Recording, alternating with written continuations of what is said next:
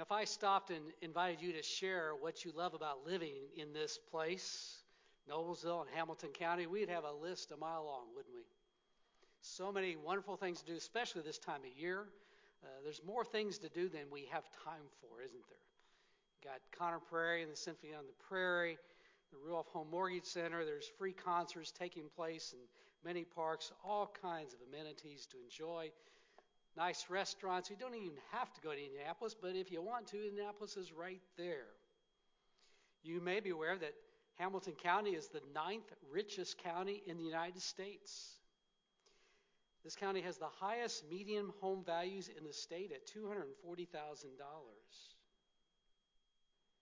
And part of what makes Hamilton County such a great place is it's just full of successful people. Even those that run for office usually bring such great capabilities. They're tough choices to enjoy.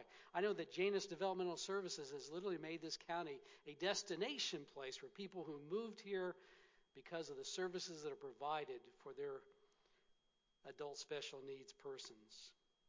And I, I've told people that for the first time in my life, I actually enjoy going to church meetings. It, it's literally true. This church has such wonderful people. I learn something every time I go. I actually enjoy gathering together. And you will not hear very many preachers say that, will you? But I do. It has to be one of the greatest places to live in this country. We have a 96% high school graduation rate in this county compared to 87%. We have a 55% college graduation rate, and 20% of our population have experienced some type of grad school beyond college as well. Someone told me that a nearby high school, out of 487 graduates, 371 graduated with honors. So there's serious competition. It's, and the competition point now with graded, weighted uh, classes that you can get a, a GPA higher than 4.0.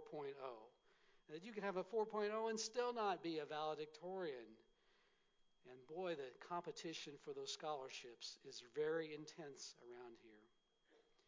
And here's the important thing to consider you know, college isn't for everybody.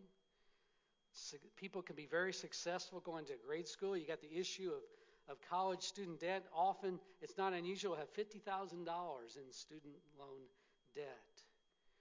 So all these expectations come with a cost. With success comes expectations, sometimes unrealistic expectations that are not always appropriate from every, for every person. One of our high school youth in the church uh, said, You know, we hear the phrase dress for success. She says, In this area, the phrase should be stress for success. It does describe the culture here. I, I actually know one family that moved out of Noblesville because they realized early on that their child probably, with the challenges that he has, will probably not do well. He'll probably not end up in college. And they didn't want to live in a community where the expectation was that you'll go to college. They felt they were setting him up for failure. In 2015, Riverview Hospital did a health assessment for Hamilton County. They found that more than half of area residents are at least moderately stressed on a typical day. At least half moderately stressed. Our student ministry directors, Tom and Janelle, have shared with me more than one occasion that they have to deal with with uh, stress in their students all the time. That they have more than once recently have had to respond to suicidal thoughts. Fortunately, they're well trained in that and they've dealt with them well. So we literally live in a culture where failure is not an option. Failure is not something we talk about, but failure is a part of life. It's a necessary part of life. Failure sometimes is part of discovering the path that God intends for your life. So, what we want to do in this series, Failure is Not Fatal, is to look at the Bible and try to discover God's measure of success. Hopefully, we'll let that be redefined for us. And we're going to do so by taking an in depth look at four biblical characters who are very flawed characters, and still God used them in amazing ways. So today we're taking a look at King David. You know, there's more written about David in the Old Testament than any other character in the Old Testament. You'll find there are 64 chapters dedicated to David. There are 59 New Testament references to this great man. David is the most complex and developed character in the scriptures except for the person of Jesus. You can read about David's life in 1st and 2nd Samuel, 1st Kings, and 1st Chronicles, but also you can get a glimpse of the inside of David through some of the Psalms. We believe that he actually wrote some of the songs and certainly commissioned some of the Psalms as well. In Hebrew, David means beloved. And you'll find in 1 Samuel 13 14, he is described as a man after God's own heart. He was born in 1040 BC to the son of Jesse. He's described as handsome and ruddy with beautiful eyes. He was an unlikely king, a shepherd boy, but he was God's chosen by the prophet Samuel to replace King Saul. We get a good glimpse of David. When we look at the story that comes early on, we're going to face the, the giant Goliath. That story, you know how that goes. Goliath comes decked out in his latest designer soldier wear. David comes to him with a sling and a prayer. And David is described as keeping his shepherd's staff with him. What are you going to do with a shepherd's staff in a battle? But he does so to remind us of his real occupation. He's a shepherd boy, not a soldier. He chooses five small, smooth stones from a nearby creek. He puts them in his pouch and he goes forward to meet the giant. Goliath is insulted, and he says to those gathered, Am I a dog that you come at me with sticks? And David responds with words of his own You come at me with sword, spear, and javelin, but I come against you in the name of the Lord Almighty, the God of the armies of Israel. And David promptly takes his stone and sling and plants that stone in the brain of Goliath. There's a bunch of other gory, messy stuff that he does with his head. I'll let you read that on your own. If you're into that kind of thing. But what does this episode tell us about David? Is he an opportunist ready to replace King Saul? Or is he someone who really wants to assert the authority and power of our Lord God Almighty? Is he in love with himself? Or is he truly in love with God? Matthew Parker points out that sometimes we look at David and we see him in these stories when he's good, and then we see him in stories where he's bad. And we make that assumption that in the good stories he's being faithful to our Lord, in the bad stories he's backslidden terribly. But Matthew Parker suggests that that's not the real David. And that's really not the real us when we face life. Life is never that black and white. You know, if you're like me all the time, I need to be examining my motives and, and why I do certain things. You hope you're doing things for the right ways, but you know that relationships are complicated. Life is complicated. Sometimes we do the right things for the wrong reasons, sometimes we do the wrong things for other reasons. It's human nature to constantly seek our way. And if we want to have healthy relationships with the people we love and interact with, we need to come to grips and to terms with that. And in David, we get to see that vividly played out for us.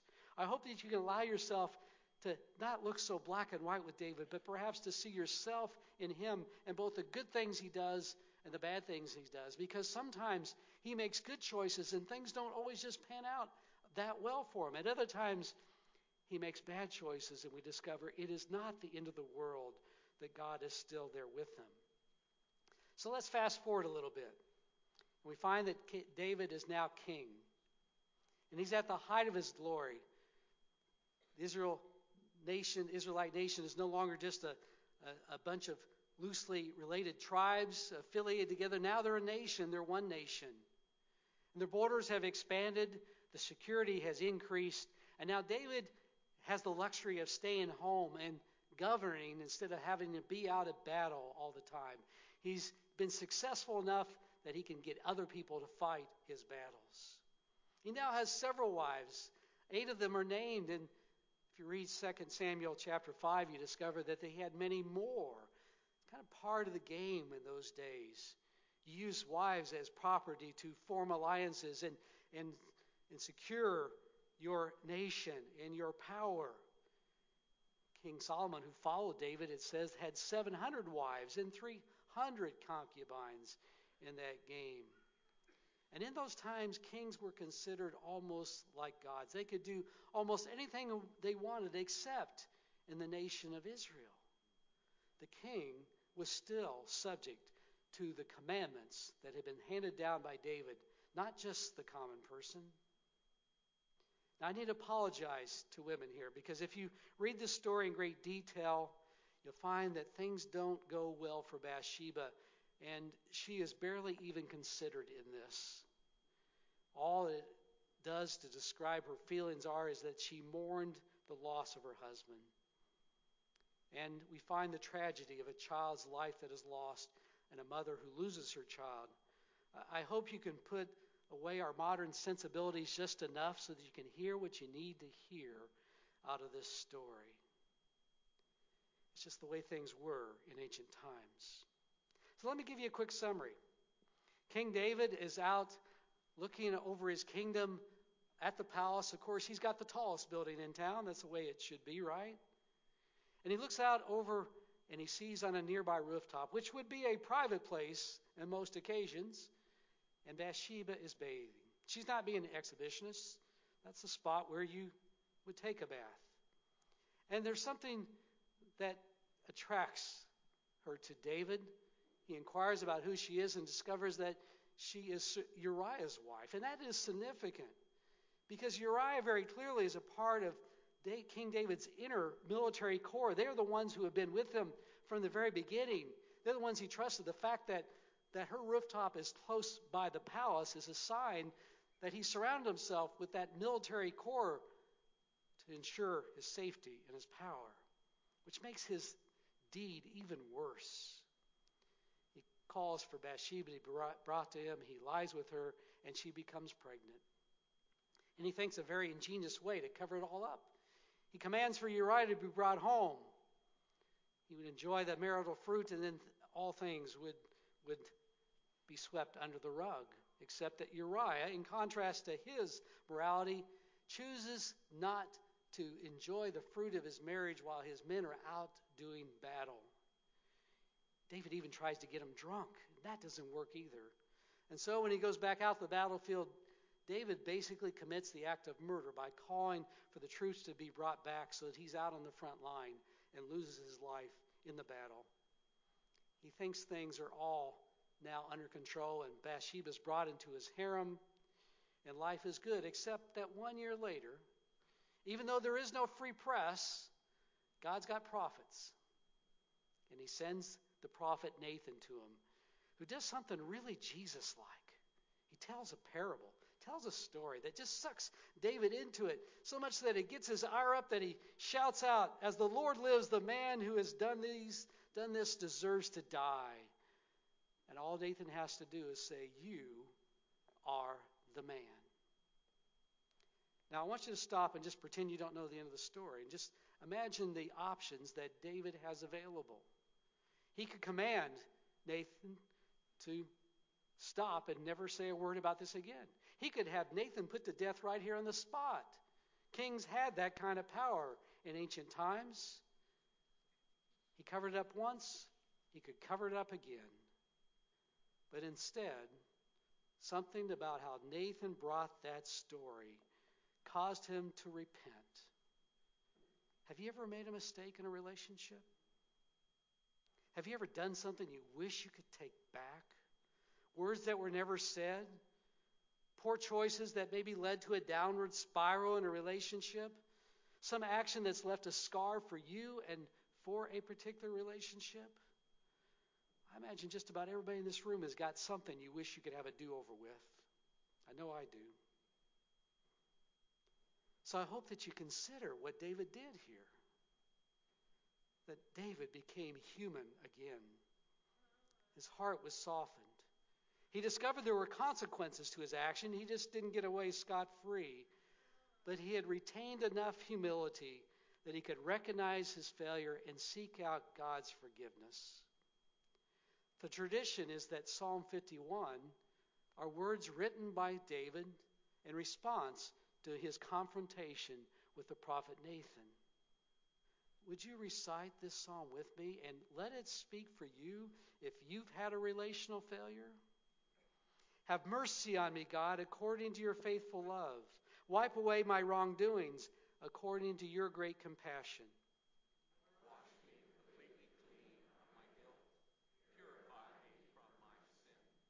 Because I know my wrongdoings. My sin is always right in front of me.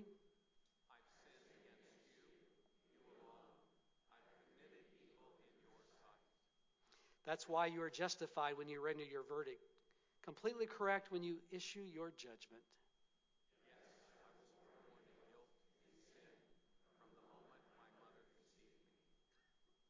And yes, you want truth in the in most hidden places. You teach me wisdom in the most secret space.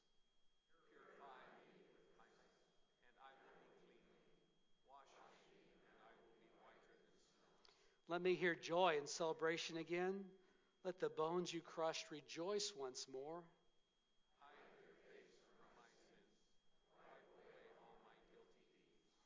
Create a clean heart for me, God.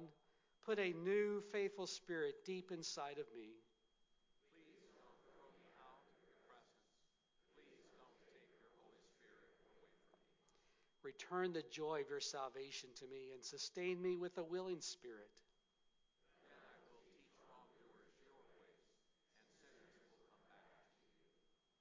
I hope you could hear some words that speak to your heart and they can become your prayer to God as well. So, what do we learn from David? We learn that life is messy, relationships are hard. We've learned that God likes using flawed people. We learn that we should live our lives by grace. We are all only here by the grace of God. We learn that God values relationship over being right.